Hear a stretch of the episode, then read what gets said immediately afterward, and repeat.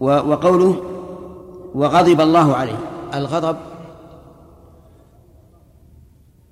معروف.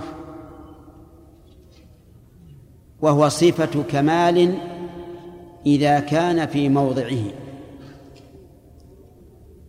لأنه يدل على قوة الغاضب وقدرته على الانتقام فيكون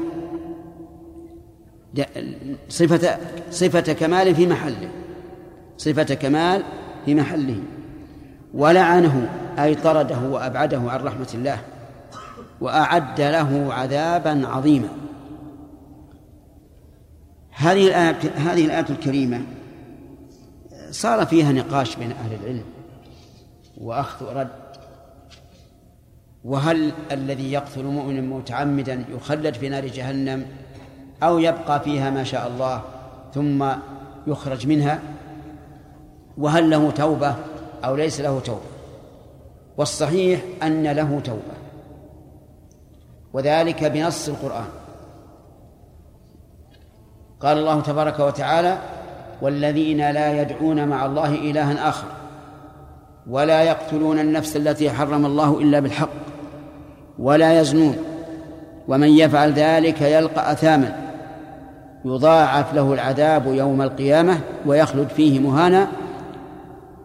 أكمل. إلا من تاب. والقتل موجود في هذا. فالقاتل له توبة. إذا تاب تاب الله عليه. ويذكر عن ابن عباس رضي الله عنهما أنه لا توبة له. وابن عباس ممن علمه الله التأويل أي التفسير. فكيف يذهب إلى هذا؟ يذهب إلى نعم تخريج كلامه رضي الله عنه على أنه ليس له توبة بالنسبة للمقتول. لأن المقتول لا يمكن أن يأخذ حقه من القاتل. والقتل يتعلق به ثلاثة حقوق ثلاثة حقوق. حق لله وحق لأولياء المقتول وحق للمقتول. استمع. الحق يتعلق القتل يتعلق به ثلاثة حقوق حق لله وحق للمقتول وحق لأولياء المقتول. أما حق الله فلا شك أن التوبة من القتل يرتفع بها ترتفع بها العقوبة لا إشكال في هذا. وأما حق أولياء المقتول فإنه يسقط بتسليم القاتل نفسه لهم أو إبرائهم منه. لأن الحق لمن؟ لهم. أما حق القاتل فلا يمكن الوصول إلى إلى التخلص منه لأن القاتل مقتول. نعم لأنه مقتول.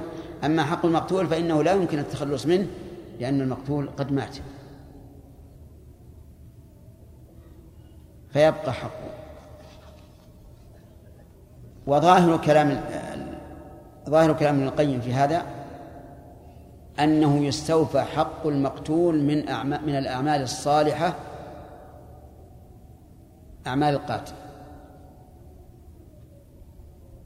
ولكن الراجح أنه يسقط حتى حق المقتول بالنسبة للتائب من القتل. لأن الآيات في التوبة عامة والله عز وجل بكرمه وإحسانه يوصل حق المقتول إليه. لكن منين؟ من فضل الله لا من أعمال القاتل. لأن الآيات تدل على أن القاتل إذا تاب تاب الله عليه. والله سبحانه وتعالى بفضله ورحمته يتكفل بإعطاء المقتول حقه.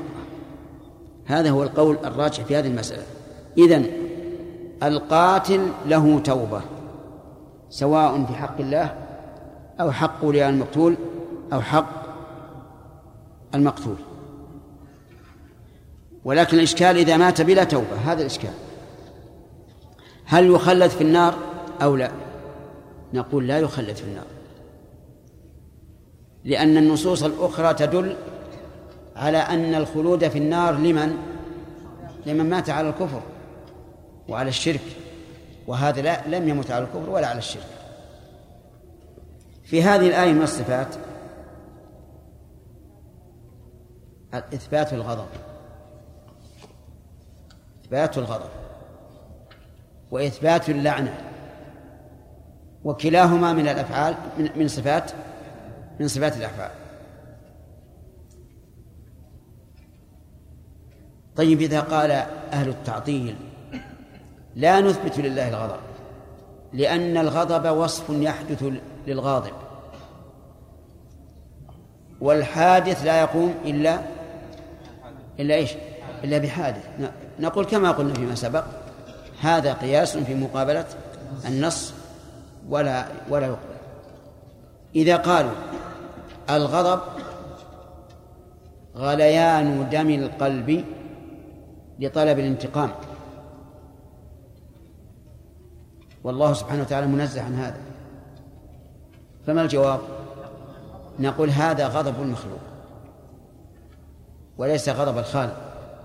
لقول الله تعالى ليس كمثله شيء وهو السميع البصير. إذا قالوا الغضب صفة ذميمة ولهذا أوصى أوصى النبي صلى الله عليه وسلم بعدمه وعدم التخلق به فقال له رجل يا رسول الله أوصني قال لا تغضب. فردد مرارا قال لا تغضب. ولأن الغضبان يحدث منه أفعال كأفعال المجانين ويندم بعد ذلك.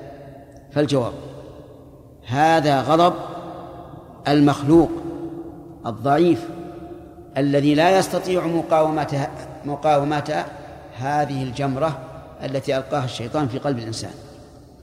أما غضب الله فإنه مبني على الحكمة. لا يمكن أن يقع حينما يغضب عز وجل منه ما ينافي الحكمة أبدا.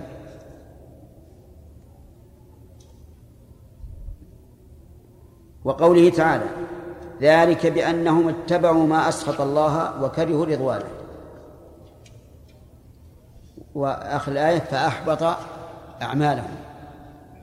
اتبعوا ما أسخط الله بمعنى فعلوا الأفعال أو قالوا الأقوال التي بها صالح بن هارون. التي بها سخط. وكرهوا رضوانه أي كرهوا الأعمال التي يكون بها رضوان الله. فصاروا والعياذ بالله يميلون إلى المنكر ويعرضون عن عن المعروف. والشاهد قوله ما أسخط الله ففيها إثبات السخط لله عز وجل. وكره رضوانه فيها إثبات الرضا لله عز وجل وكلاهما من صفات الأفعال. ورضا وسخط الله عز وجل سخط يليق به ولا يماثل سخط المخلوقين وكذلك نقول في الرضا. وقوله فلما آسفونا انتقمنا منهم آسفونا أي أغضبونا انتقمنا منهم. أي عاقبناهم. وهذه الآية أكبر ما يرد على الذين فسروا الغضب بالانتقام. المعطلة الذين قالوا إن الله لا يغضب قالوا إذا قال الله غضب يعني انتقم. وهذا باطل. ليش؟ لأن الله قال فلما آسفونا انتقمنا. فجعل الغضب سببا للانتقام والسبب غير غير المسبب لو قال قائل هل يمكن أن نفسر آسفون بأحزنون نعم. يعني آسفني أي ألحق بالأسف. فالجواب لا. لماذا؟ لأن الحزن صفة نقص. الحزن صفة نقص. ولذلك إذا إذا إذا ضرب أحد صبيا هل يغضب ولا يحزن؟ رجل ضرب صبي يحزن ويبكي. وإذا ضرب أحدا أكبر منه سلطة إيش يعني؟ يغضب لأن الغضب صفة كمال في موضعه. فلهذا يوصف الله بالغضب ولا يوصف بالحزن أو بالأسف الذي بمعنى الحزن. فلما آسفونا انتقمنا منه وقوله ولكن كره الله انبعاثهم فثبطهم هؤلاء المنافقون. كره الله انبعاثهم أي كره الله أن ينبعثوا في القتال. فثبطهم أي أسكنهم حتى لا يخرجوا. ولهذا قال بعدها وقيل إيش؟ اقعدوا مع القاعدين. والمقصود من هذه الآية بالنسبة للعقيدة قوله كره الله انبعاثهم والكراهة حقيقة. يكره الله تعالى شخصا ويكره عملا على وجه الحقيقة. يكره الله الشخص فيثبطه عن العمل الذي يتعبد به له. وهذا كما جاء في الحديث أن الله يقول لجبريل أنم فلانا فإني أكرهه وأقم فلانا فإني أحبه في صلاة الليل. وفي هذا إشارة يعني من الناحية المسلكية أن الإنسان إذا رأى نفسه مثبطا عن الخير فليفزع وليحذر. لأنه يخشى إيش؟ أن الله يكره أن يقوم هذا بفعل الخير فيثبطه. فإذا رأيت من نفسك تثبيطا عن عمل الخير فافزع إلى الرجوع إلى الله عز وجل والإنابة إليه والدعاء حتى لا تكون ممن يكره الله انبعاثهم. قال وقولهم كبر مقتا عند الله أن تقولوا ما لا تفعلون. كبر أي عظم ومقتا تمييز وأن تقولوا فاعل كبر. يعني كبر مقتا عند الله قولكم شيئا لا تفعلونه. مثال ذلك إنسان مثلا يأمر بالمعروف ينهى عن المنكر لكنه يترك ما يأمر به ويفعل ما نهى عنه. هذا من أعظم ما يكون مقتا عند الله عز وجل. ولهذا قال كبر مقتا عند الله أن تقولوا ما لا تفعلون. والشاهد من هذا قوله مقتا فأثبت لنفسه المقت وهو أشد البغض. إذن الله يبغض أو لا يبغض؟ يبغض. ويمقت. فنثبت البغض من الله لمن أراد من عباده وكذلك المقت. وقوله هل ينظرون إلا انتهى الكلام على الصفات الفعلية المتعلقة بنفس الله عز وجل. وثم انتقل إلى صفة مهمة أيضا وهي هل الله تبارك وتعالى يأتي أو لا يأتي؟ ننظر بين أيدينا نصوص القرآن. قال هل ينظرون إلا أن يأتيهم الله في ظلل من الغمام والملائكة وقضي الأمر؟ هل ينظرون أي ما ينتظر هؤلاء؟ إلا. لماذا فسرنا الاستفهام بالنفي؟ لأنه جاء بعده إلا. وينظرون بمعنى ينتظرون. كما قال الله تعالى هل ينظرون إلا تأويله. أي هل ينتظرون؟ وقال عز وجل ما ينظر هؤلاء إلا صيحة واحدة. أي ما ينتظر. إذن ما ينتظر هؤلاء المكذبون المعاندون إلا أن يأتيهم الله في ظلل من الغمام. إلا أن يأتيهم الله. اعرف يأتي و... واسم الله عز وجل. يقول يأتي فعل مضارع. واسم الله فاعل. فاعل. هذا هذا ظاهر اللفظ فيكون الإتيان من من الله عز وجل. وهذا يوم يوم القيامة. هذا يوم القيامة. يعني يكون يوم يكون ذلك يوم القيامة. وقوله في ظلل من الغمام لا تظن أن في بمعنى الظرفية. لكنها هنا بمعنى مع ولا تأتي ولا تكون للظرفية لأنها لو كان للظرفية لكان الغمام محيطا بالله عز وجل. وهذا مستحيل. إذن يأتيهم الله في ظلل أي مع ظلل من الغمام. وذلك يوم القيامة.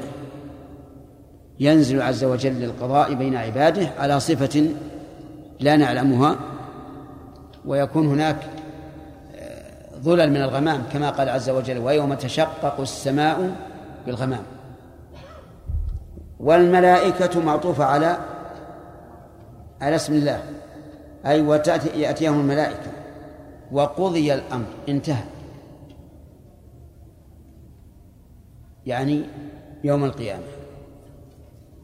السلف وأهل السنة يقولون إننا نؤمن بأن الله يأتي. يأتي هو بنفسه ولا يأتي شيء آخر؟ يأتي هو بنفسه. لأن كل ما أضافه الله إلى نفسه فهو مضاف إلى نفسه لا إلى غيره. فعلى هذا نقول الذي يأتي هو الله عز وجل. فإذا قال قائل كيف يأتي؟ فالجواب لا نعلم. نقول كما قال مالك في الاستواء الاستواء معلوم والكيف مجهول ما ندري كيف يأتي. فالله أخبرنا أنه يأتي ولم يخبرنا كيف يأتي؟ وليس لنا حق أن نسأل. ومن فوائد نعم. الإتيان هل هو من الصفات الذاتية أو الفعلية؟ الفعلية؟ ليش؟ لأنه متعلق بمشيئته. كل صفة تتعلق بمشيئته فهي من الصفات الفعلية لأنه إن شاء فعلها وإن شاء لم يفعلها. وفي الآية إثبات الملائكة ولكن هذا ليس من بحثنا فلا حاجة إلى التفصيل فيها. وقد تكلمنا أولا على التفصيل. وقال تعالى وقوله هل ينظرون إلا أن تأتيهم الملائكة أو يأتي ربك أو يأتي بعض آيات ربك إلى آخره. الشاهد قوله أن يأتي ربك؟ أي ما ينتظر هؤلاء إلا أن تأتيهم الملائكة. لقبض أرواحهم وذلك عند الموت. أو يأتي ربك وذلك عند الجزاء. والجزاء متأخر عن الموت. فلا يشكل عليك. أو فلا يشكل عليك أن الله قدم إتيان الملائكة على إتيانه لأن نقول إتيان الملائكة عند الموت وإتيان الله يوم يكون يوم القيامة. أو يأتي بعض آيات ربك. يعني أو وما ينتظر هؤلاء إلا أن يأتي بعض آيات ربك وهذا القيامة. والمراد بذلك كما فسره النبي صلى الله عليه وعلى آله وسلم طلوع الشمس من مغربها. لأن الشمس الآن تسير من المشرق إلى المغرب كما أمرها الله عز وجل. وإذا شاء الله عز وجل انتهاء الدنيا أمرت أن ترجع من حيث غربت فطلعت من المغرب. فإذا رآها الناس آمنوا لكن من لم يؤمن من قبل لا ينفعه إيمانه. وقال تعالى كلا إذا دكت الأرض دكا دكا وجاء ربك والملك صفا صفا. إذا دكت الأرض دكا دكا. يعني غيرت معالمها. نسفت الجبال والأودية. وقول دكا دكا ليست الثانية توكيدا للأولى بل هي بل هي غيرها. والمعنى دكا بعد دك. كذلك قوله تعالى وجاء ربك وكذا قوله والملك صفا صفا أي صفا بعد بعد صف. فليست صفا توكيدا لصف الأولى. الشاهد من هذه من هذا قوله وجاء ربك جاء ربك. فأضاف الله المجيء إلى نفسه وهو مجيء حقيقي. والملك يعني الملائكة. فهو مفرد يراد به الجنس فيكون للعموم قال ويوم تشقق السماء بالغمام ونزل الملائكة تنزيلا. يعني اذكر هذا اليوم العظيم الذي تشقق فيه السماء بالغمام. وهذا كقوله فيما سبق هل ينظرون؟ نعم. إلا أن يأتيهم الله في ظلل من الغمام. ونزل الملائكة تنزيلا. ما نزلوا جملة واحدة بل نزلوا تنزيلا. ملائكة السماء الدنيا ثم الثانية ثم الثالثة ثم الرابعة وهلم جرا. إذا قال قائل هذه الآية ما فيها ذكر إتيان الله فيقال إن السياق يدل على ذلك. وتفسرها الآية السابقة. إلا أن يأتيهم الله في ظلل من الغمام. في هذه الآيات إثبات إتيان الله عز وجل وإثبات مجيء الله. فهل هو مجيء حقيقي وإتيان حقيقي؟ نعم بناء على القاعدة. وقال أهل التعطيل المراد بمجيئه مجيء أمره. فيقولون جاء ربك أي جاء أمر ربك. وهذا غلط. تحريف للكلمة عن مواضعه. وسيسألون يوم القيامة عن هذا التحريف. أمر الله هل يكون مجيئه في وقت معين خاص؟ الجواب لا. ولما أراد الله تعالى إتيان أمره عبر بإتيان الأمر. فقال أتى أمر الله؟ فلا تستعجلوه. وهؤلاء المعطلة المحرفة لا فرق عندهم بين قوله أتى أمر الله وقولهم وقوله جاء جاء ربك. الحاصل أن عقيدتنا أن نؤمن بإيش؟ بمجيء الله. عبر بمجيء أو عبر بإتيان كما جاء في القرآن. ولا يحل لنا أن نصف الكلام عن ظاهره. ولا نسأل عن كيفيته. ونؤمن بأنه لا مثيل له في مجيء المخلوق. لقوله تعالى ليس كمثله شيء وهو السميع البصير. ثم انتقل المؤلف رحمه الله إلى الصفات الخبرية التي ليست معنوية لكنها ثبتت بالنقل المحض ثبتت بالنقل المحض فهي صفات خبرية. ليست صفات معنوية بل هي خبرية. بمعنى أنه جاء بها الخبر فوجب علينا تصديقها فقال الله أكبر الله أكبر. نعم يا سليم من انكر الغضب الغضب والرضا يا شيخ ما هو سبب دخول أهل الجنه إلى الجنه وسبب دخول النار للنار اللي سناهم سناهم عن عن المعنى هذا. وش وش يجاوبون عنه؟ ما عندهم جواب. يقول الغضب هو التعذيب والرضا هو الإكرام. تحريف ثانيا لأن الشيخ من الله سبحانه وتعالى أثبت نفس الشيء. إحنا وحنا نخالف الله بما يقول ونثبت ثاني شيء نعم نعم. هذا هذا من الغلط من الغلط العظيم. ونحن قلنا هؤلاء المحرفون أخطأوا من وجهين. نفوا المراد وأثبتوا غير المراد غير المراد. نسأل الله السلامة والعافية.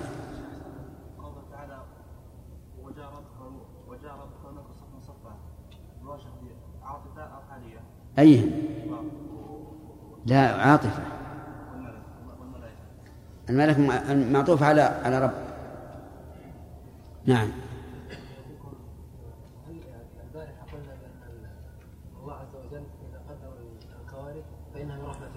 نعم.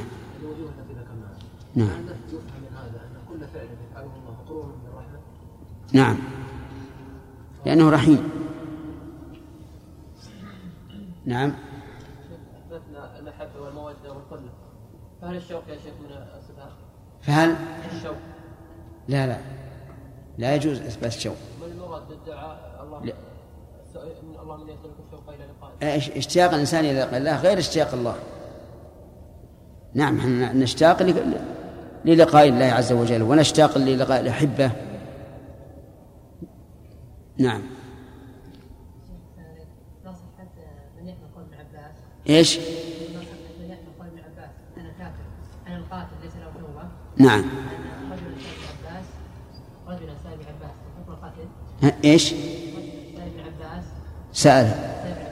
حكم القتل أراد أن يقتل رجلا فقال ابن عباس أن القاتل ليس توبة فأجابه لا يقتل ليش؟ لا يقتل لا لا ما يجوز. يعني التحذير ما يمكن يحكم بهذا الحكم الشديد لمجرد التحذير. نعم وجد الناس من يقول أن المؤولة أو المعطلة أو المشبهة يريدون التنزيل وأهل السنة والجماعة كذلك يريدون التنزيل فهم مجتمعون في تنزيه الله عز وجل. نعم. وإنما الأعمال بالنيات. فيوم القيامة الله يجازي الجميع على نياتهم نعم. فهذه شبهة يهونون فيها أمر هذه البدع العظيمة. نعم. فحفظكم الله لو تبينون كيف يرد على هؤلاء. أليس المشركون يقولون ما نعبد هذه الأصنام إلا ليقربونا إلى الله؟ أجب. طيب هل تقربهم إلى الله حقيقة؟ هؤلاء الذين عطلوا الله عز وجل من كماله الواجب وقالوا إن ننزهه وقعوا في أورط مما, مما, مما أنكروا. لأنه إذا إذا أنكروا الفعل مثلا بقي الرب معطلا.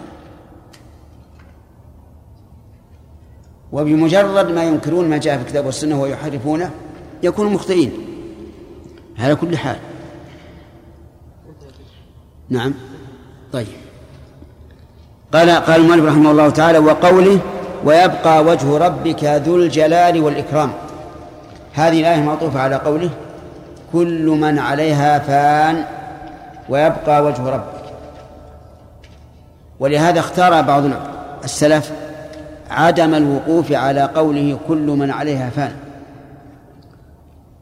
وقال ليقرأ ويبقى وجه ربك حتى يتبين كمال الرب عز وجل أن ما سواه فاني وهو باقي. ويبقى وجه ربك ذو الجلال والإكرام. الخطاب في قلب وجه ربك يحتمل أن يكون للرسول صلى الله عليه وعلى آله وسلم أو لكل من يصح خطابه. ذو بمعنى صاحب وهي صفة لوجه لا غير. أي لا يمكن أن تكون صفة لرب. لو كانت صفة لرب لكانت ذي الجلال. كما قال عز وجل تبارك اسم ربك ذي الجلال. وعليه فنقول ذو صفة لوجه والجلال يعني العظمة. والإكرام هل المعنى الإكرام أن وجه الله تعالى يكرمه عباده المؤمنون؟ ويعظمونه أو أنه يكرم أولياءه. كلاهما صحيح. فهو مكرم مكرم عز وجل. الوصف الآن للوجه. فهل هذا الوجه وجه حقيقي؟ أو هو كناية عن ثواب الله؟ الأول. بناء عليه.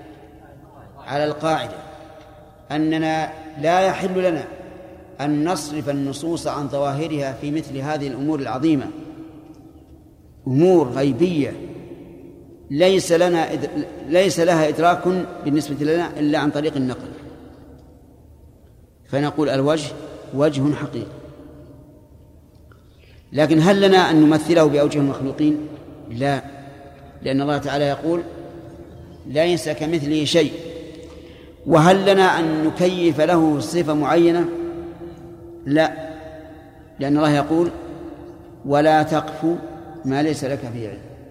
ويقول إنما حرم ربي الفواحش ما ظهر منها وما بطن والإثم والبغي بغير الحق وأن تشركوا بالله ما لم ينزل به سلطانا وأن تقولوا على الله ما لا تعلمون. طيب. ويبقى وجه ربك. هل المراد بقاء الوجه دون الذات؟ لا. المراد بقاء الوجه والذات لا شك. لكن لما كان الوجه يعبر به كثيرا عن الذات ذكر الوجه هنا والمراد به الوجه مع الذات. يبقى وجه ربك.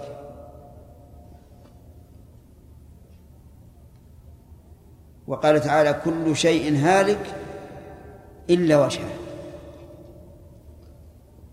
هالك أي فاني. بدليل قوله كل من عليها فان. إلا وجهه مثل قوله ويبقى وجه ربك. والقرآن يفسر بعضه بعضا. فيكون مدلول الآية الثانية التي ساقها المؤلف كمدلول الآية الأولى.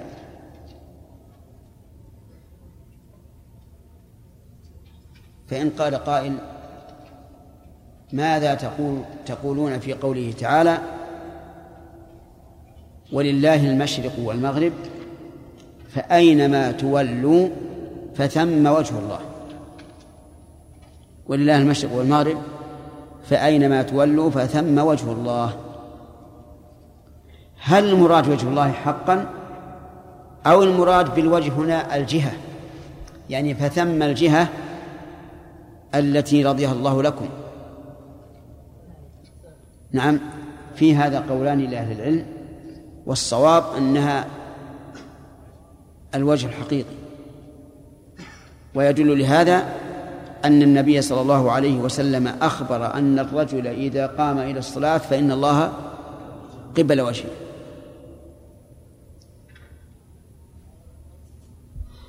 قال وقوله ما منعك أن تسجد لما خلقت بيدي؟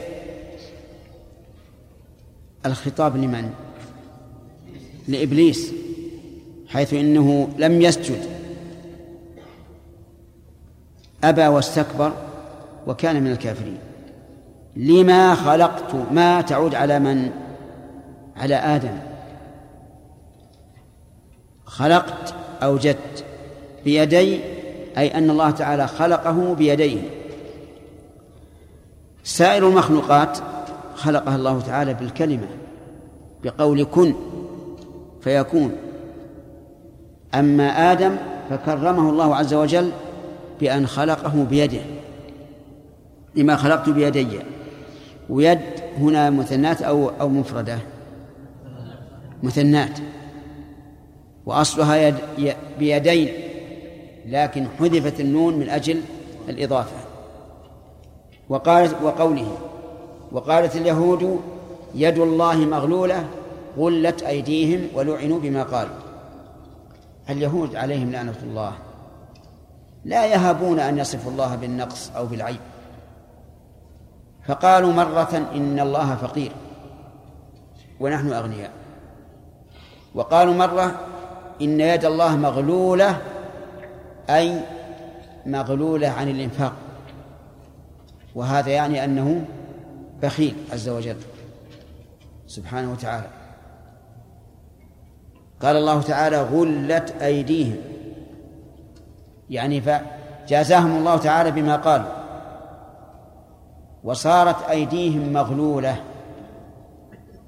يعني أنهم أبخل الناس. والواقع كذلك إلى يومنا هذا. ولا ينفق ولا يمكن لأي يهودي ينفق درهما إلا وهو يظن أنه سيخلفه دينار. وكل ما يبذلون في في الفساد في الأرض فإنهم يعتقدون أنهم سيغنمون أكثر مما مما بذلوا. ولعنوا بما قالوا. لعنوا. أي لعنهم الله عز وجل ولعنهم اللاعنون. والبى في قول بما قالوا للسببية أي بسبب قولهم. ثم أبطل قولهم بقوله بل يداه مبسوطتان. بل هنا للإضراب الإبطالي. إبطال ما ادعوا في حق الله. بل يداه أي يد الله عز وجل مبسوطتان. والبسط ضد القبض وهذا كما جاء في الحديث يد الله ملأى سحاء الليل والنهار. سحة كثيرة العطاء. الليل والنهار. أرأيتم ما أنفق منذ خلق السماوات والأرض فإنه لم يغض ما في يمينه. بل يداه مبسوطتان. ينفق كيف يشاء كيف يشاء. وليس كما يريد المخلوق بل ينفق عز وجل على ما تقضيه حكمته. في هذه الآية والتي قبلها إثبات نعم إثبات إثبات اليدين لله عز وجل. وفيه أيضا إثبات الكرم والغنى لله سبحانه وتعالى. لقوله بل يداه مبسوطتان. واعلم أيها الطالب أن أن اليد التي أضافها الله إلى نفسه جاءت على ثلاثة أوجه.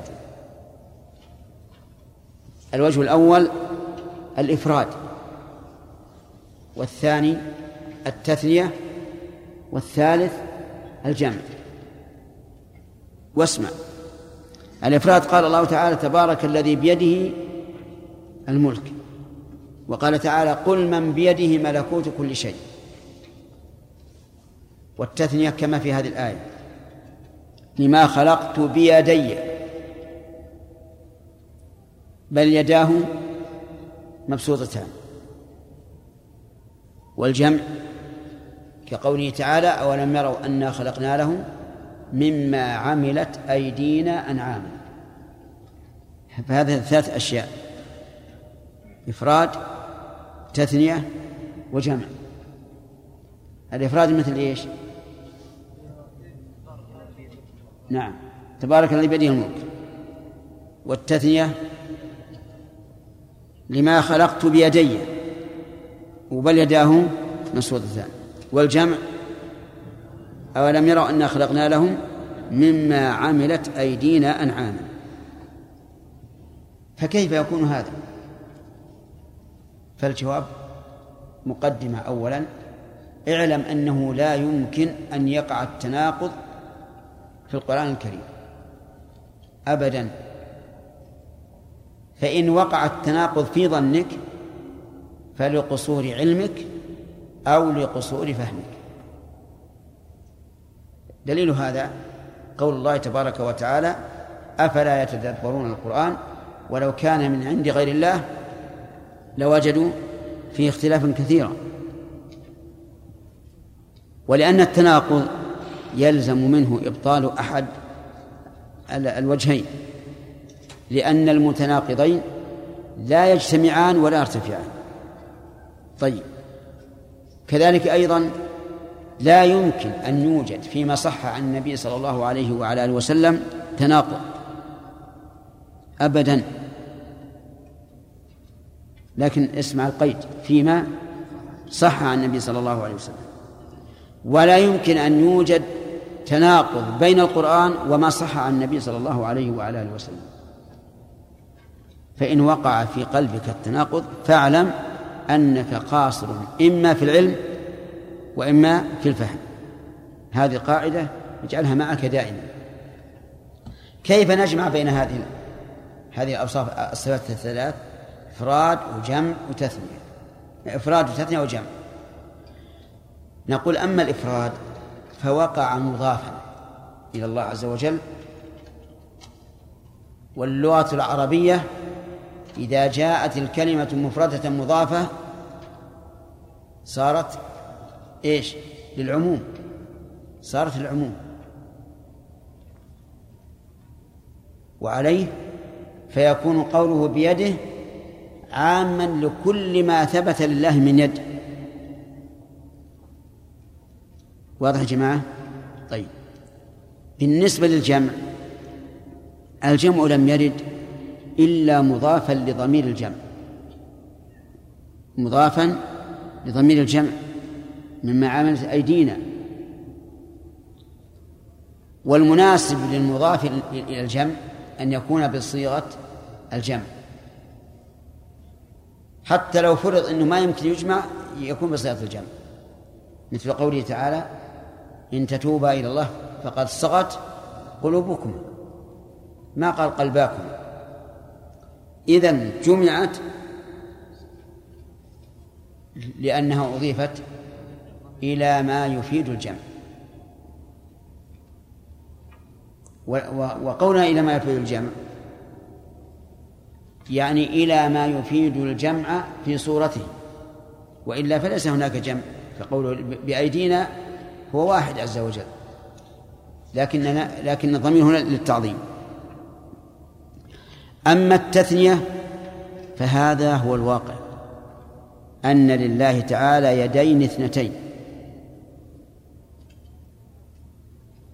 لا لا زيادة. وذلك لأن التثنية نص في الحصر. نص في الحصر. بخلاف الجمع فقد يراد به التعظيم. ولأن الله تعالى قال بل يداه مبسوطتان في مقام دفع الذين قالوا إن الله بخيل ولو كان له أكثر من ثنتين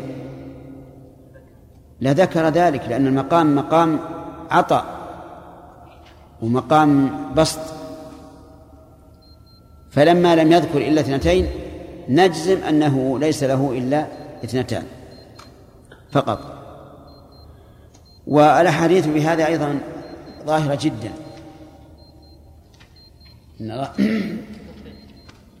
نعم. إيش؟ ورد في صحيح البخاري بقوله تعالى كل شيء هالك إلا وجهه؟ قال إلا ملكه نعم. هذا مو صحيح. هذا ليس بصحيح. البخاري رحمه الله في هذه المسألة لم يمشي على الصواب.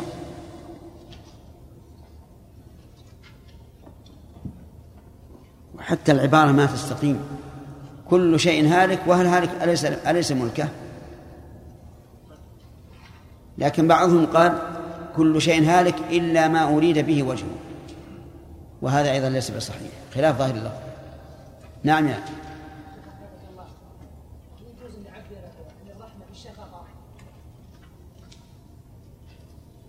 إذا كانت الرحمة بالله الشفقة ما ما, ما في مشكلة. ولو أضيفت إلى الله. إذا كان هذا مدلول لغة. نعم. أرفع صوت. يدك. نعم.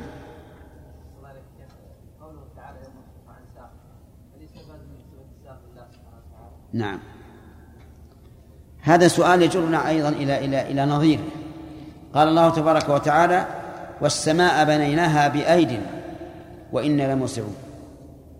أيد هنا ليست أي أي يد الله ليست يد الله عز وجل. ولا يجوز أن نقول ذلك.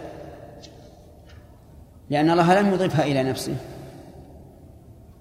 لكن معنى أيد أي شدة وقوة. مصدر آد يعيد أيدا. كباع يبيع بيعا. طيب. إذن بأيد أي بقوة وشدة كما قال تعالى ورفعنا فوقكم سبعا شدادا. كذلك قوله يوم يكشف عن ساق. كلمة ساق لم تضف إلى الله عز وجل. فهل المراد ساق الله تبارك وتعالى؟ نقول لو نظرنا إلى مجرد اللفظ القرآني قلنا لا تدل على ثبوت الساق لله لأن الله لم يضفها لنفسه. وليس لنا أن نضيف شيئا شيئا إلى الله وهو لم يضفه لنفسه ولهذا اختلف السلف رحمهم الله في معناها هل المعنى المراد بالساق الشدة؟ ويكشف بمعنى يظهر؟ يعني تظهر الشدائد وتبين في ذلك اليوم؟ أو المراد ساق الله عز وجل؟ وقد ورد في في حديث أبي سعيد الخدري الطويل ما يدل على أن المراد بذلك ساق الله تبارك وتعالى. والسنة تفسر تفسر القرآن. نعم. نعم عبد الله.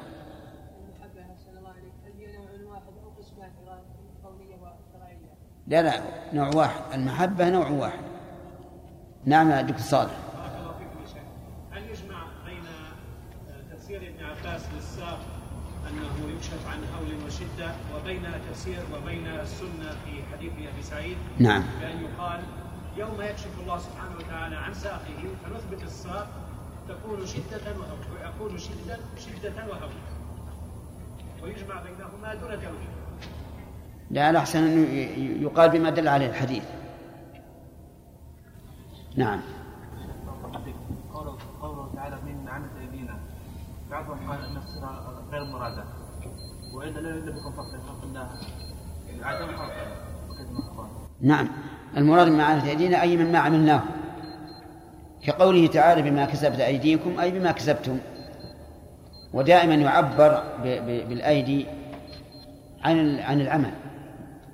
ولهذا لا يمكن أن نقول إن الإبل مخلوقه بيد الله والإنسان مخلوق بكلمة الله. ما يمكن. نعم. انتهى. أشرنا لها. أعطيناه الحق. جزاك الله خير. نعم. كلتا يديه يمين. أي نعم. أي نعم. نقول لا شمال لكنها ليست كشمال البشر ناقصة عن اليمنى مثلا كما هو معروف الآن. أيدينا تختلف. أما أما الله عز وجل فكلتا يديه يمين. فالصواب إثباتها لكنها مماثلة لليد الأخرى. الحمد لله رب العالمين وصلى الله وسلم على عبده ورسوله نبينا محمد وعلى آله وأصحابه أجمعين. قال شيخ الإسلام ابن تيمية رحمه الله تعالى في كتابه العقيدة الواسطية وقوله فاصبر لحكم ربك فإنك بأعيننا وحملناه على ذات ألواح ودسر. تجري بأعيننا جزاء لمن كان كفر وألقيت عليك محبة مني ولتصنع على عيني. بسم الله الرحمن الرحيم. هذه الآيات في سياق الصفات الخبرية التي مسماها بالنسبة لنا إيش؟ أجزاء وأبعاد. لكنها بالنسبة لله ما نقول إنها أن يد الله جزء منه أو بعض منه لأن هذا يقتضي التركيب. وقد أنكره السلف رحمهم الله. لكن بالنسبة لنا أيدينا جزء منا وأعيننا جزء منا ووجوهنا جزء منا. وسبق قول الله تبارك وتعالى ويبقى وجه ربك ذو الجلال والإكرام. هل المراد الوجه هل المراد بالوجه عبد الله؟ الثواب. أم ماذا؟ المقصود به وجه الله حقيقة. طيب. ما هو الدليل على امتناع أن يكون المراد به الثواب؟ أولا هو ظاهر اللفظ هذه واحد. أولا أن هذا ظاهر اللفظ وقد قررنا أنه يجب إجراء نصوص الصفات على ظاهرها. كما جاء عن السلف قالوا أمروها كما جاءت بلا كيف. هذه واحدة.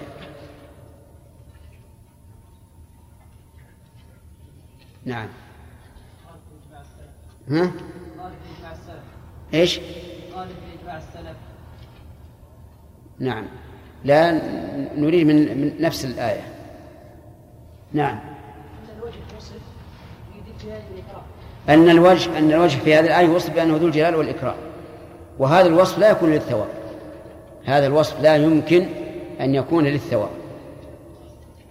إذا قال قائل هل وجه هل وجه الله تبارك وتعالى كوجوه المخلوقين؟ الجواب خالد ليس كوجه المخلوقين ما الدليل؟ طيب إذن نقول كل ما جاء من صفات الله فهو مباين تماما في المثلية لإيش؟ لصفات المخلوقين بناء على هذه الآية ليس كمثله شيء. فإن قال قائل إذا قلت إن وجه الله ليس كمثله شيء فما جوابك عن قول الله عن عما جاء في الحديث الصحيح عن النبي صلى الله عليه وعلى آله وسلم أن الله خلق آدم على صورته؟ نعم عبد الله. لا يلزم التماثل. آه. تقول قول النبي صلى الله عليه وسلم أول زمرة يدخلون الجنة على صورة القمر آه، ليلة البدر. نعم. ولا يلزم التماثل. لا يلزم من كونه على صورته أن يماثله. إذا نقول هو على صورة الله ولكن لا يماثله قطعا. لقول الله تعالى ليس كمثله شيء وهو السميع البصير. ونضرب مثلا بهذا الحديث الذي أشار إليه عبد الله بأن النبي صلى الله عليه وعلى آله وسلم قال أول زمرة تدخل الجنة على صورة القمر. ولازم من هذا أن يكونوا مماثلين للقمر بل هم غير مماثلين قطعا وفيه تأويلات أخرى منها أن بعضهم قال على صورته أي على خلق آدم على صورته التي هو عليها دون أن يكون ينمو شيئا فشيئا. كبنيه. بنو آدم ينمون شيئا فشيئا. أما آدم فخلق الله أو من أول ما خلقه على صورته طوله ستون ذراعا. ولكن الأولى إجراء اللفظ على ظاهره. أن نقول على صورته ولا يلزم التماثل. هذا أسلم شيء. سبق لنا أن في بعض الروايات على صورة الرحمن. وهذه الزيادة ذكرنا فيما سبق أنها عند البخاري ولكن تبين لنا بعض بعد البحث أنها ليست في البخاري. وإنما هي في مسند أحمد وفي صحيح ابن خزيمة في التوحيد ابن خزيمة وغيرهم إلا أن الزيادة هذه صحيحة. على صورة الرحمن زيادة صحيحة لكن ظننا فيما سبق أنها في البخاري وليست فيه فمن عنده الشريط فليحذف أنها في البخاري. أسمعت يا موسى؟ طيب وكذلك الإخوان يسجل. طيب قوله قول الله تبارك وتعالى ويبقى وجه ربك. هل المراد الوجه دون الذات؟ الجواب لا. الوجه مع الذات لا شك. لكن يعبر بالوجه عن الذات كما سبق. اليدان هل أثبت الله لنفسه يدين؟ الأخ. نعم. أرفع يدك. لا اللي وراء. نعم. أثبت لنفسه يدين. ما الدليل؟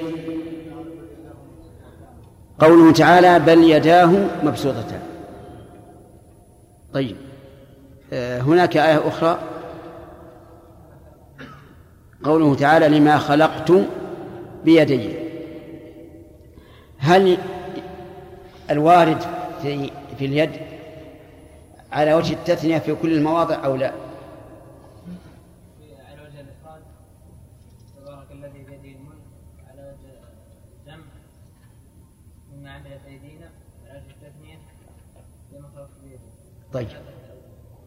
أحسنت. هل بين هذه الوجوه تناقض؟ نعم أنت. ليس بينها تناقض. اجمع. اجمع بين هذه الوجوه لئلا يكون التناقض. إذن أجبت أنه لا تناقض بدون علم.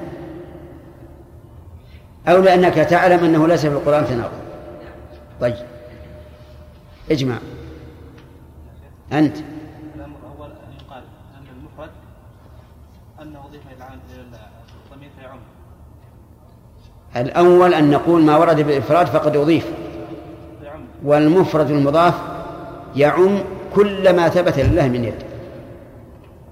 أن ما جاء في التثنية فهو نص في التثنية. نعم. أن ما كان بالتثنية فهو نص في التثنية. عدد محدود لا يزيد ولا ينقص. ما جاء في الجمع؟ ما جاء في الجمع. فهو جمع ضمير الجمع. أو إلى ما يفيد الجمع. فجمع لفظ مع في الجمع. طيب.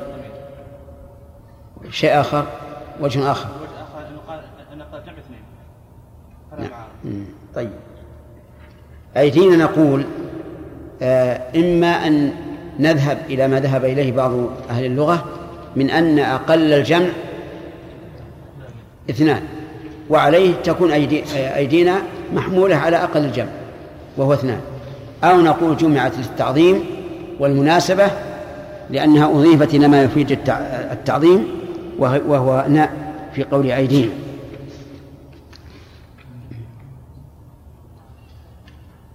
ثم انتقل المؤلف رحمه الله إلى إثبات العين وهي أيضا من الصفات الخبرية فقال واصبر لحكم ربك فإنك بأعيننا. اصبر الخطاب للنبي صلى الله عليه وعلى آله وسلم. لحكم ربك الكوني والشرعي أما الكوني فما يحدث للنبي صلى الله عليه وعلى آله وسلم من الإيذاء القولي والفعلي بجميع أنواعه على دعوته إلى الله عز وجل. وأما الشرعي فهي الأوامر والنواهي التي يؤمر بها من الدعوة إلى الله والإعلان بها وألا تأخذه في الله لومة لائم إذن الحكم عقيل. ها؟ الكوني والشرعي إيش مثال الكوني؟ نعم. ما أصابه من الأذى من قومه بجميع أنواعه. وأما الشرعي فهي الأوامر والنواهي. ادع إلى سبيل ربك ادع إلى سبيل ربك. لا تتأخر. وقوله فإنك بأعيننا. أي فإنك مرئي بأعيننا. يتعين هذا. ولا يمكن. أن يفهم فاهم أن المراد أن النبي صلى الله عليه وسلم في نفس عين الله. هذا مستحيل. لكن الباء للمصاحبة والمتابعة. أي فإنك مرئي بأعيننا. وإذا أورد علينا أهل التعطيل هذا وقالوا أنتم أولتم قلنا إنكم إن فهمتم أن معنى بأعيننا أي في نفس العين فأنتم من أبلد عباد الله. ولا تعرفون اللغة العربية. كل إنسان يتكلم يقول لشخص اذهب فأنت بعيني. ليس معناها أنه في قحف عينه أبدا. ولا يفهم هذا أحد. لكن المعنى أن نراك بأعيننا فالباء للمصاحبة. وإذا كان الرسول عليه الصلاة والسلام مع صبره لحكم الله بأعين الله فإنه لن لن يضره أحد. لن يضره أحد. وهذا والحمد لله هو الذي وقع. إنما حصل للنبي صلى الله عليه وعلى آله وسلم أذى وليس بضرر. أذى لكن لم يتضرر. دعوته قائمة مع شدة المعارضة وشدة الإيذاء. طيب. بأعيننا جمعت هنا للتعظيم والمناسبة. التعظيم لأن الجمع فيه معنى العظمة والمناسبة لأنها أضيفت إلى نا الدالة على العظمة. فإنك بأعيننا. وقال عز وجل وحملناه على ذات ألواح ودسر تجري بأعيننا جزاء لمن كان كفر حملناه الضمير يعود على نوح. على ذات ألواح ودسر أي على سفينة. ذات ألواح ذات بمعنى صاحبة ألواح جمع لوح. ودسر جمع دسار وهو المسمار. وإنما نص الله تعالى على ذات على كونها ذات ألواح ودسر ليتبين قوتها لتتبين قوتها وأنها بنيت بناء محكما على ألواح عظيمة تحمل ما, ما عليها وبمسامير قوية تربط بين أجزاء الألواح. ثم فائدة الثانية مناسبة الآيات في هذه السورة. اقتربت الساعة وانشق القمر. ثم فيه فائدة ثالثة تعليم الخلق مكونات السفن وأنها من ألواح ودسر ما هي من حديد؟ من ألواح ودسر ففيها إذن إيش؟ ثلاث فوائد. فيها ثلاث فوائد. والمراد بها السفينة التي صنعها نوح عليه الصلاة والسلام وكان قومه يمرون به فيسخرون به فيقول لهم إن تسخروا منا فإنا نسخر منكم كما تسخرون فسوف تعلمون من يأتيه عذاب يخزيه ويحل عليه عذاب مقيم. آه، تجري بأعيننا. الشاهد قوله بأعيننا أي تسير على الماء الماء العظيم الذي بلغ قمم الجبال. لأنه يفور من الأرض من أمكنة أبعد ما يكون عن عن الرطوبة وهي التنور. التنور اللي هو محل الإيقاد صار يفور بالماء والسماء فتحت أبوابها بماء منهمر ماء عظيم. ولذلك صار الماء فوق قمم الجبال بإذن الله عز وجل لأن الله على كل شيء قدير. فهي تجري على هذا الماء ولم يصبها أذى ولا غرق لأنها تجري بعين الله عز وجل. ونقول في قوله بأعيننا كما قلنا في قوله فإنك بأعيننا. جزاء لمن كان كفر. جزاء لمن كان كفر وهو نوح فإنه كفر به وقالوا مجنون وازدجروه فأنج... فأغاثه الله عز وجل بهذه السفينة وأنجاه من الغرق وأهلك قومه. وقال تعالى وألقيت عليك محبة مني ولتصنع على عيني ألقيت عليك الخطاب لموسى عليه الصلاة والسلام. محبة مني. اختلف المفسرون في هذه. فقيل ألقيت عليك محبة مني يعني أني أحببتك. فالمحبة إذن من من؟ من الله.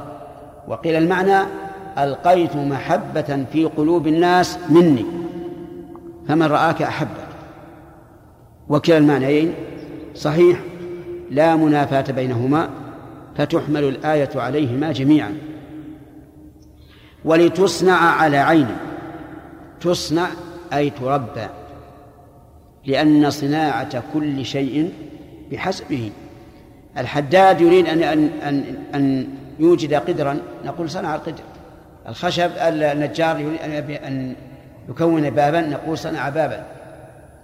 صنع الآدمي هو تربيته حتى يكون على الصفة التي أرادها مربيه. فمعنى إذن تصنع صالح.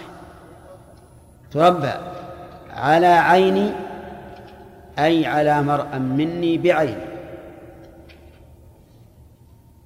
ولذلك ربي في بيت فرعون. وهو من آيات الله.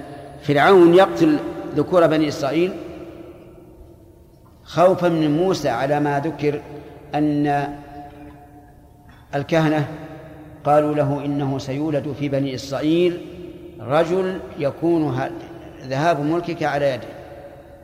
فجعل يقتل أبناءهم ويستحيي نساءهم موسى عليه الصلاة والسلام هو الذي صار زوال ملك فرعون على على يده. وهو الذي كان يقتل الناس من أجله تربى في بيته. سبحان الله. تربى في بيته. لأن الله أوحى إلى أمه أنها إذا خافت عليه تجعله في تابوت وتلقيه في البحر. أفعلت؟ فعلت لأنها مؤمنة. وإلا فأي فأي أم تلقي ولدها في البحر في التابوت لكن لإيمانها بوعد الله عز وجل فعلت. ووقع هذا التابوت عند آل فرعون. وتربى عنده لكن في حضن امرأة مؤمنة. لأن امرأة فرعون كانت مؤمنة وهي من النساء الكمل. ومع ذلك جعل الله له آية أنه لم يقبل أي ثدي امرأة. فجعلوا يبحثون عن امرأة ترضعه فإذا بأخته تمر وتدلهم على على أمه لترضعه. سبحان الله. المهم أن الله يقول له آه، ولتصنع على عيني أي تربى على مرأى مني بعيني. وعين هنا مفردة. وفي الآيتين السابقتين مجموعة. فكيف فكيف الجمع؟ نقول الجمع بين المفردة والمجموعة سهل. وهو أن الجمع للتعظيم. والمفرد إذا أضيف يعم كل ما ثبت لله من عين ولو كانت كثيرة. طيب. هل وردت صفة العين لله عز وجل بصيغة التثنية نقول أما في القرآن فلا. أما في القرآن لم ترد. في السنة وردت. وردت في حديث ضعيف مرسل وهو ما يروى عن النبي صلى الله عليه وسلم أنه قال إذا قام أحدكم يصلي فإنه بين عيني الرحمن. لكن الحديث ضعيف. لكن وردت في حديث صحيح. تحدث النبي صلى الله عليه وعلى آله وسلم عن الدجال. وأخبر أن عينه عوراء وقال إن ربكم ليس بأعور. ليس بأعور. إذا كم له من عين؟ له عينان. لأنه لو كان له سبحانه وتعالى أكثر من عينين لا لم يقل إنه ليس بأعور. لقال وإن ربكم له أعين.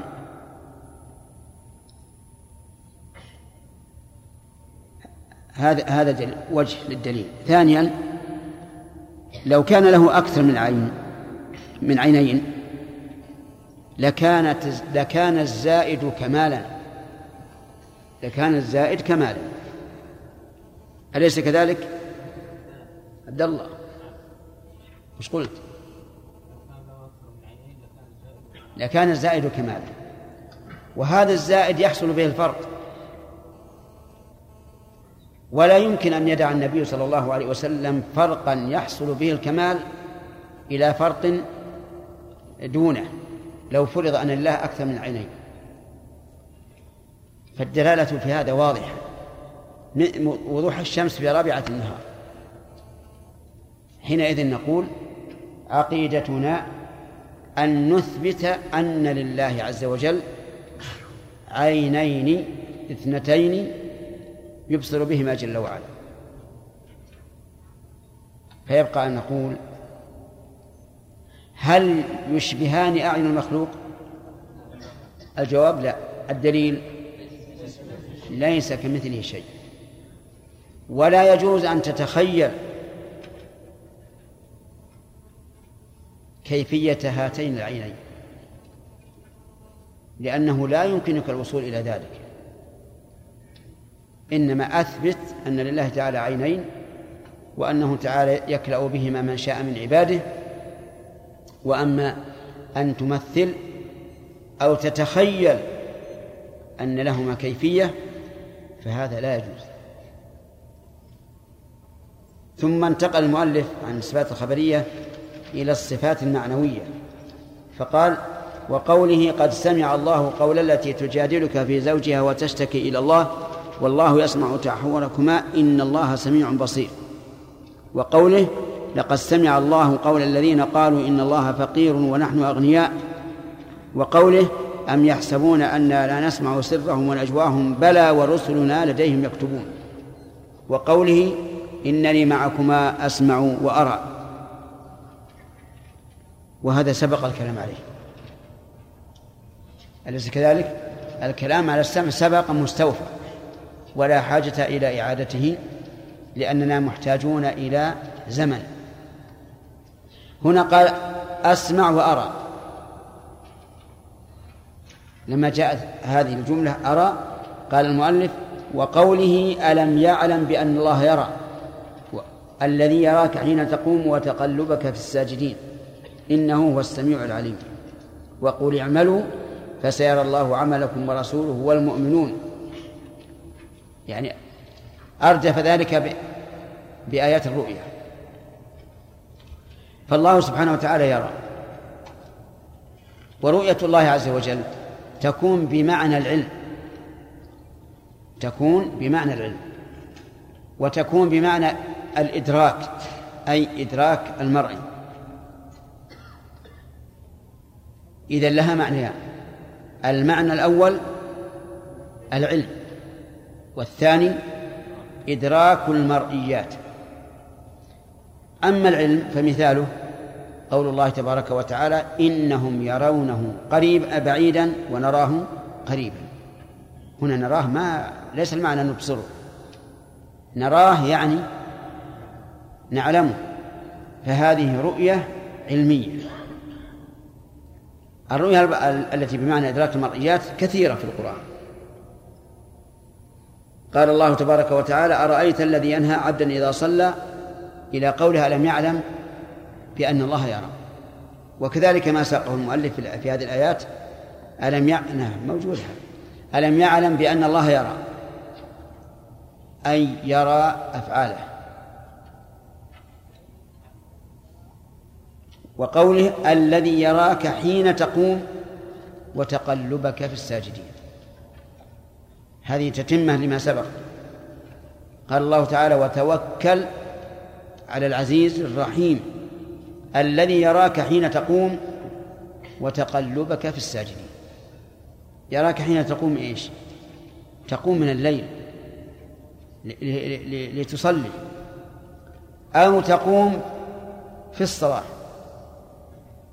وتقلبك في الساجدين أي في جملتهم. وليس المعنى ان أن الناس معه يسجدون معه؟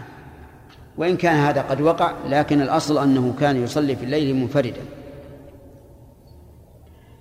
إذا قلنا حين تقوم أي في الصلاة وتقلبك في الساجدين فالركوع لم يذكر. وذلك لأن القيام كان فاضلا بذكره. إذ أن القيام محل قراءة القرآن. والسجود كان فاضلا بهيئته. كان فاضلا بهيئته. فإن السجود من أدل ما يكون على ذل العبد بين يدي ربه. ولهذا كان أقرب ما يكون من ربه وهو وهو ساجد. الشاهد من هذه الآية لما نحن فيه قوله الذي يراك حين تقوم وتقلبك في الساجدين إنه هو السميع العليم. يعني إن الله تعالى هو السميع وسبق معناه العليم أي ذو العلم الواسع فلا يخفى على الله شيء في الأرض ولا في السماء.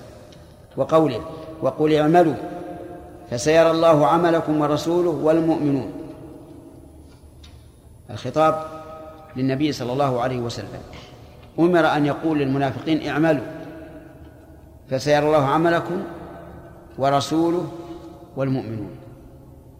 وهذه الآية فيها التهديد لهؤلاء وأن عملهم لا يخفى بل لا بد أن يعلمه الله ورسوله والمؤمنون. فيه من الصفات إثبات الرؤية.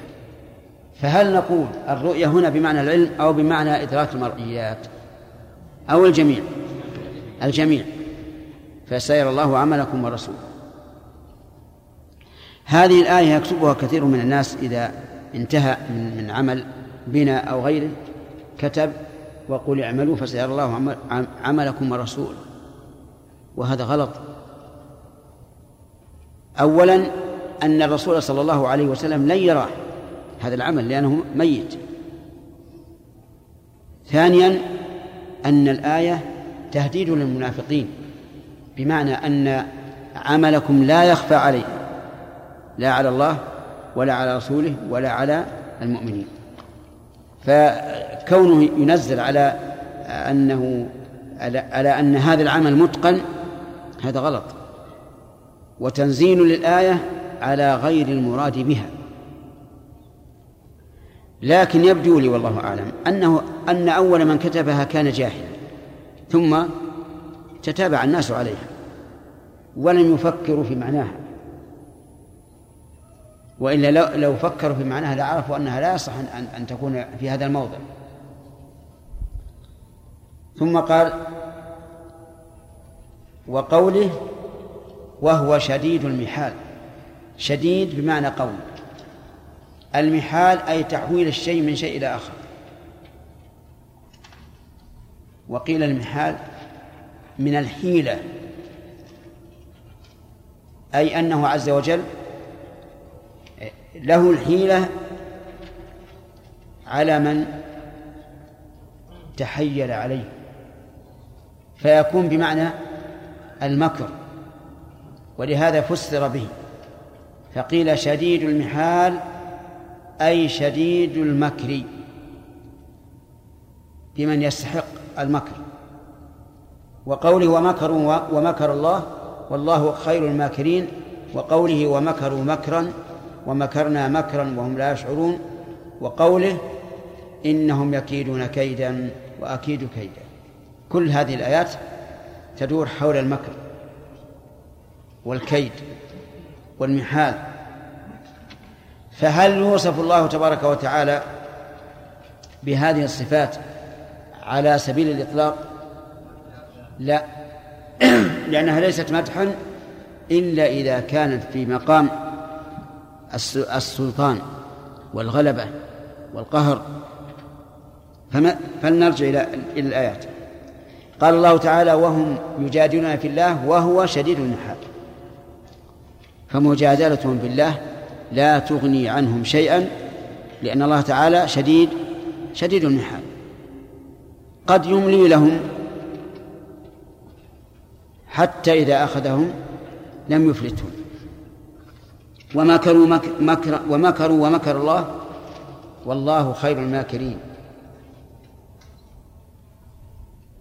مكروا. ما ما هو المكر؟ قال قال أهل العلم المكر هي التوصل إلى الإيقاع بالخصم على وجه لا يشعر به. التوصل إلى الإيقاع بالخصم على وجه لا يشعر به. بمعنى الخديعة يستدرج خصمه حتى يوقعه فيما يريد منه دون أن يشعر. وهذه تدل على كمال القدرة والسيطرة حيث يغرر بخصمه حتى يوقع به. مكروا ومكر الله. في أي هذا سورة؟ في آل عمران. قبلها؟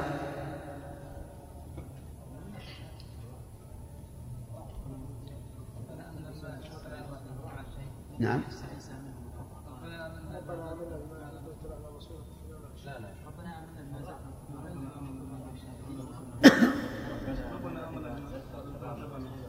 ربنا آمنا بما أنزلت واتبعنا الرسول فاكتبنا مع الشاهدين. قبلها قبلها.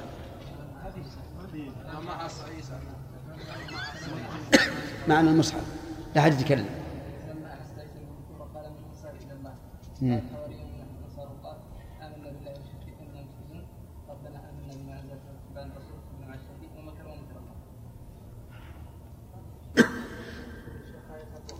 قبل. السياق الآيات في من مكروا بعيسى عليه الصلاة والسلام. وزعموا أنهم قتلوه وصلبوه. ولكن القتل والصلب لم يقع عليه وإنما وقع على من شبه به.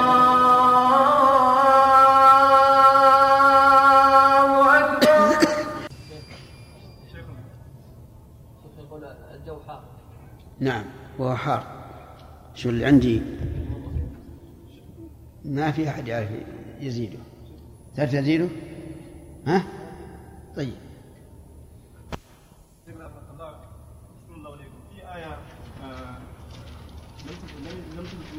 لم وهي يد الله فوق أيديهم.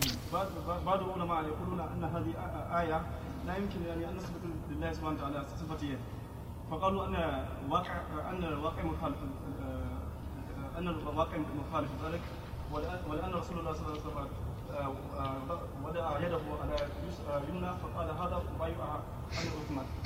فقالوا هذا لا يمكن أن نقول لله سبحانه وتعالى له يد في هذه الآية بل نقول أنها قدرة. ما هو الرجل ولا أفهمتم ما يقول؟ إيش اللي يقول؟ بعض العلماء يقولون في هذه الآية يد الله فوق أيديهم.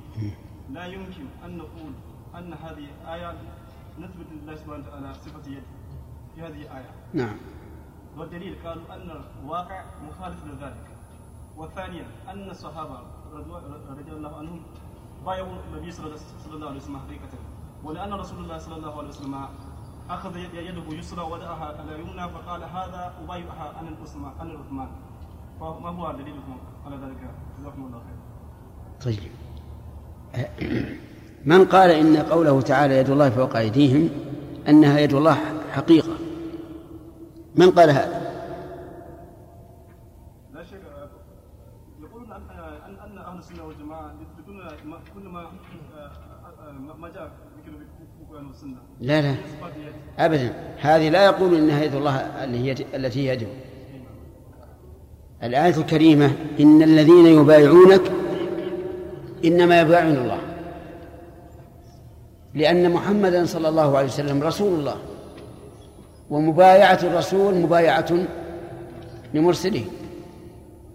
أرأيت قول الله عز وجل لا تحرك به لسانك لتتعجل به إن علينا جمعه وقرآنه فإذا قرأناه فاتبع قرآنه. إذا قرأناه.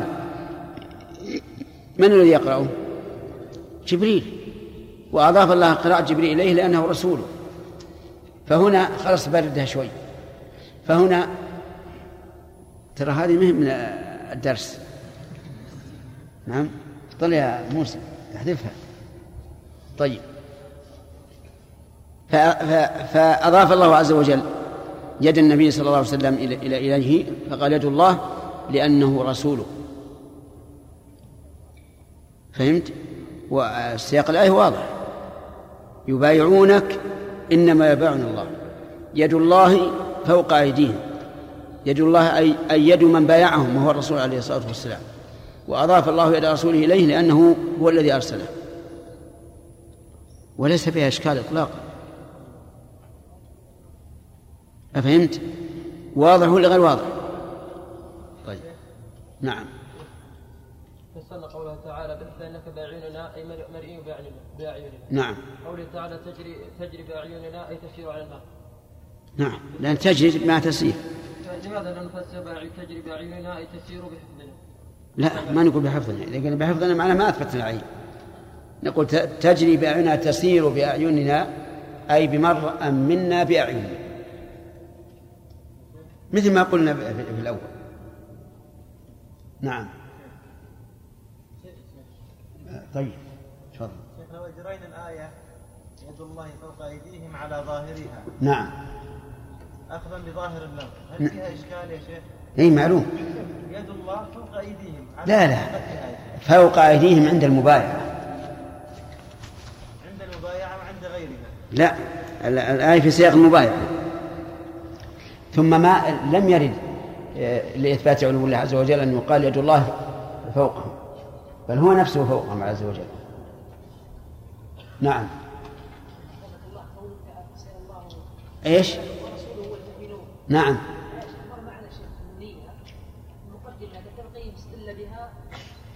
على المعبد ووجهنا كلامه أن النبي يراها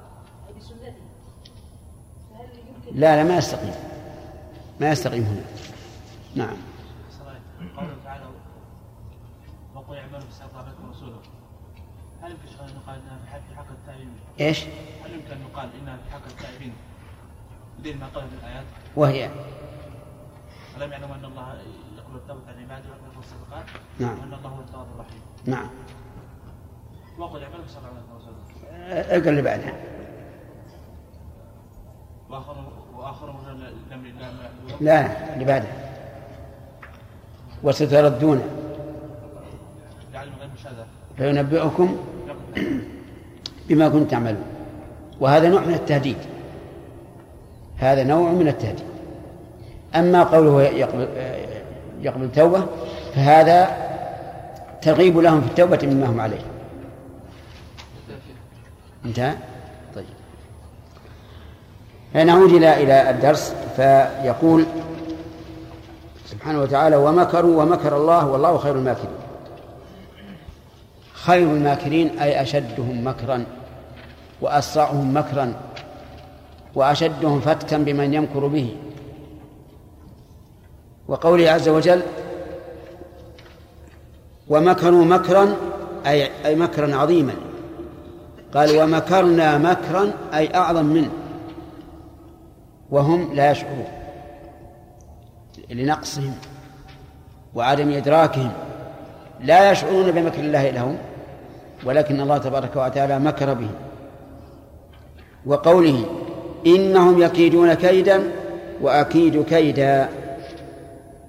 يكيدون الكيد والمكر والخداع كلها متقاربة.